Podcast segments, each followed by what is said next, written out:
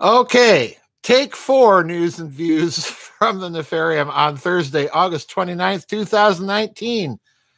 Hopefully, uh, this time I'm really coming through because this is the fourth time I've tried.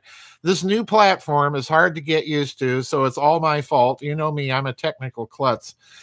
But anyway, the Nefarium has been busy, and as you can imagine, uh, what we have to talk about is Boris Johnson, Prime Minister of Great Britain, has suspended Parliament, and the hysteria out there is unbelievable. And I have selected an article by Fox News that kind of summarizes the narrative that's being put out.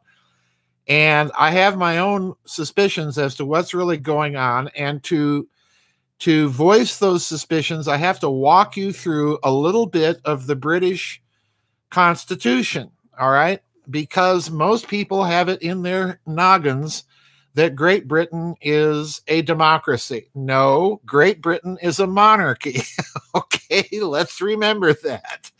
All right. So, anyway, I want to talk about this narrative in the context of this uh, article by Fox News, which says essentially nothing, but, but it does manage to get away uh, with the typical American hysteria and uh, misunderstanding. So, anyway, the article is titled The Queen Approves Boris Johnson's Request to spend, Suspend Parliament Ahead of Brexit. Okay.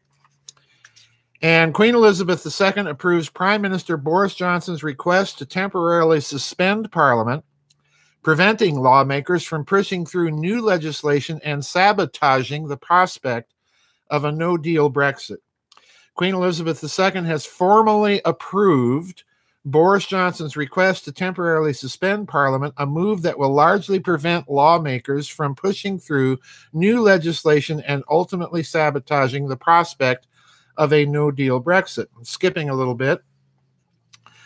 Uh, the Queen approved the request hours after uh, Johnson contacted her at her summer residence at Balmoral Castle, suspending Parliament from mid September to October 14th. Earlier Wednesday, he confirmed reports that he would hold the Queen's speech, normally a formality that outlines the legislative agenda, on October 14th. Since Parliament is normally suspended before the speech, decision means the opposition makers would be unlikely to have enough time to pass laws blocking the United Kingdom's exit from the European Union on October 31st without a negotiated deal. So, in other words, Johnson is pushing for the hard Brexit, and the Queen is behind him. And if you were to listen to the hysteria out there, you would think that, uh, oh no, Johnson's become a dictator with the Queen's help, and this is not the case at all. I want you to go back, and part of my narrative here is what I think is going on behind the behind the scenes. The context of this in Great Britain is the same context that we see going on throughout the rest of the Western world. It's the contest between globalonism and a new kind of multipolar let's call it nationalism, although I'm uncomfortable with that term because I don't think that's really what this is about. I think this is about uh, local national sovereignty, local economic decisions being made by people in their own country, and so on and so forth to set their own domestic policy. So it's a contest basically between globalonism and we'll call it uh, economic nationalism. All right. Now, in that context, I want you to go back a few years to the meeting that Queen Elizabeth II had with the vice premier, the vice prime minister in David Cameron's government. I don't know if you remember this. The meeting was held at Buckingham Palace, and it was a meeting at dinner, all right? And the vice premier was invited to attend this meeting, and Reportedly, in the British press, one of the things that the Queen asked during that meal was Can anyone name three good things about the European Union? That was the subject of conversation. And at the time, I, because of that story, I came to the conclusion, kind of reading between the lines, this is very typical of the royal family, and it's very typical, particularly of the monarchs, that they will signal their uh, approval for this or that line of policy simply by making casual conversation or dropping little hints. So at that time, I concluded that Queen Elizabeth II herself was personally not very happy with the European Union. And of course, now I've got lawnmowers and, and hot rods outside. So that was my conclusion all those years ago that Queen Elizabeth herself was not terribly happy with the results of Great Britain entering the European Union. So let's look at what's happened here. And to understand what I think is happening here, you have to know a little bit about the British Constitution. There are what are called reserved powers of the crown. All right. Those are powers that the sovereign personally can exercise, but it's understood in British law that those powers can only be exercised by the sovereign upon ministerial advice. And that ministerial advice has usually come from the Privy Council, which is a small council of parliamentary leaders, not necessarily the cabinet. And this is another aspect of things we're going to get into because you have to understand that in recent years, the prime minister's cabinet has basically functioned as that advisory body. The Privy Council is a much older institution. And it's very interesting that the Queen called the Privy Council together, and that Privy Council consists of Jacob Rees-Mogg, one of the Tory party's leader in the House of Commons, and he himself is a Brexiter. All right, he's in favor of the Brexit. Uh, I believe the other member of the Privy Council is the representative of the House of Lords. In this case, I think it's a Baroness. Um, uh, I don't remember her name. And then there's a third member. So the Privy Council is very small. And it was this council that the Queen consulted before she actually gave the formal assent and approval to suspend Parliament. Now, it's important to remember that this is a personal power or prerogative of the sovereign. Okay. You have to you have to understand this. The crown can refer both to the sovereign and to the government in parliament, to the prime minister, his cabinet, and the ruling party majority. But in this case, that reserved power resides solely with the sovereign. And the reserved power in this case is yes, the sovereign can suspend parliament. Okay. The last time this was done, I think, was in 1974 uh, 75 when the Queen suspended the Parliament. I believe it was in Australia. All right. And you have to remember, she sits atop a similar mechanism with respect to all the Commonwealth countries Canada, Australia, New Zealand, and so on. So she has suspended Parliament on the advice of the Privy Council. So let's look at the narrative. All right. Let's look at the narrative here. The narrative is telling us that Boris Johnson called the Queen at Balmoral Castle and requested the suspension of Parliament. And, folks, what I suspect is going on, since the Queen herself years earlier expressed, albeit in a kind of uh, subtle way, her opposition to the European Union with that meeting with the then Vice Premier on, under David Cameron's government. I suspect that what has happened here is exactly the opposite of what we've been told.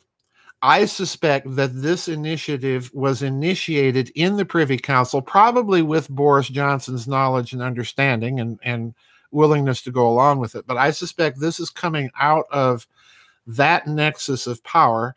And it's important to remember that the Queen herself chairs meetings of the Privy Council. She herself is a member of the Privy Council. So I suspect it's coming in reverse that that the decision was taken okay we're going to prorogate parliament which means to suspend parliament for a certain period of time and johnson then went public and said yes i've asked the queen so in other words where it's it, it's almost exactly a flip flop of what's going on. Now, let's talk about two issues I think that are in the background here. And I blogged about one of these today, and that was uh, the G7 meeting where Australia's space program got the attention both of the United Kingdom and of Italy. All right. And I, I said uh, years ago before the Brexit memorandum that if the Brexit was approved by the British voters, that you would see as a result of Great Britain leaving the European Union, several consequences occur. Britain would begin to revivify the British Commonwealth, and for a very important reason. They need a trading bloc, and number two, the the kind of um, multicultural experiment in Europe is breaking down, and that is a key clue here as to what I think may be going on. Britain would also be leaving, if I understand it correctly, would also be leaving the European Space Agency. Now, this would leave a major European power without any space program. And this is what I think is going on here that they are looking at Australia to strike some trade and technology deals. Uh, to keep themselves in uh, in the space race, so there's a lot going on behind the scenes. The second thing I think is going on is I think that the financial powers that be, to a certain extent, not completely, to a certain extent in Great Britain have also concluded that the European Union really isn't working out too well for British manufacturing and and uh, construction, service industry, and so on. So that may be the uh, the case. I, I don't know, but that's kind of my sense of things at the moment. So there's a lot going on in the background here, but the important thing here to understand is that this is not a suspension of the British Constitution that you're watching. This is the British Constitution in action. And it's very important for people to get out of their heads that the monarch in Great Britain is simply a figurehead without real power. No, that's not the case at all. They do have real power, both hidden and constitutionally. So the Queen has exercised uh, the royal prerogative. She's suspended Parliament. This is coming out of, I'm almost certain of it, this is coming out of the Privy Council. Uh, and what the Privy Council represents in terms of, of culture is the very tip top of the British oligarchy. That's a very important point to remember. So you've seen something else happen here, and that's the revivification of the Privy Council over the Prime Minister's cabinet. Okay as an executive body. So this is going to be very, very interesting to watch. This means there are some very heavy hitters behind the Brexit. Okay. In addition to the heavy hitters that want to stay in the EU. So this is going to be very interesting to watch how this plays out.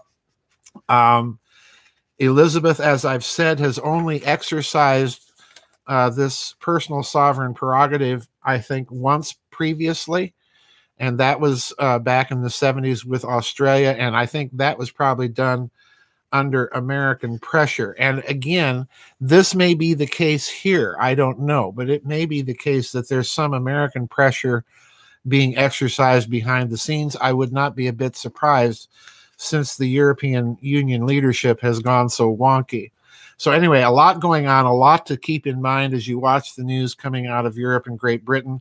I imagine that I imagine that when Frau Merkel and um, Jean Claude Juncker and all of the Brussels sprouts woke up that morning and found out that the Queen had suspended Parliament, that they were not terribly pleased because now this means that the hard Brexit is is really on the table and they've been caught you know trying to play hardball and now they may end up with with nothing. So anyway Lots going on, folks. Uh, just a reminder tomorrow there is no vid chat. I am making up the schedule this weekend. In all likelihood, we're going to have a vid chat a week from tomorrow.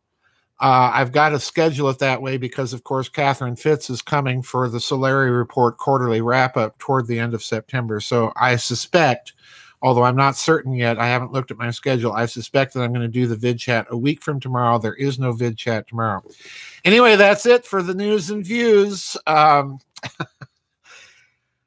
Queen Elizabeth has stolen a bit of EU thunder, so this is going to be an interesting story to watch, folks. We'll see you on the flip side. Bye bye, and God bless.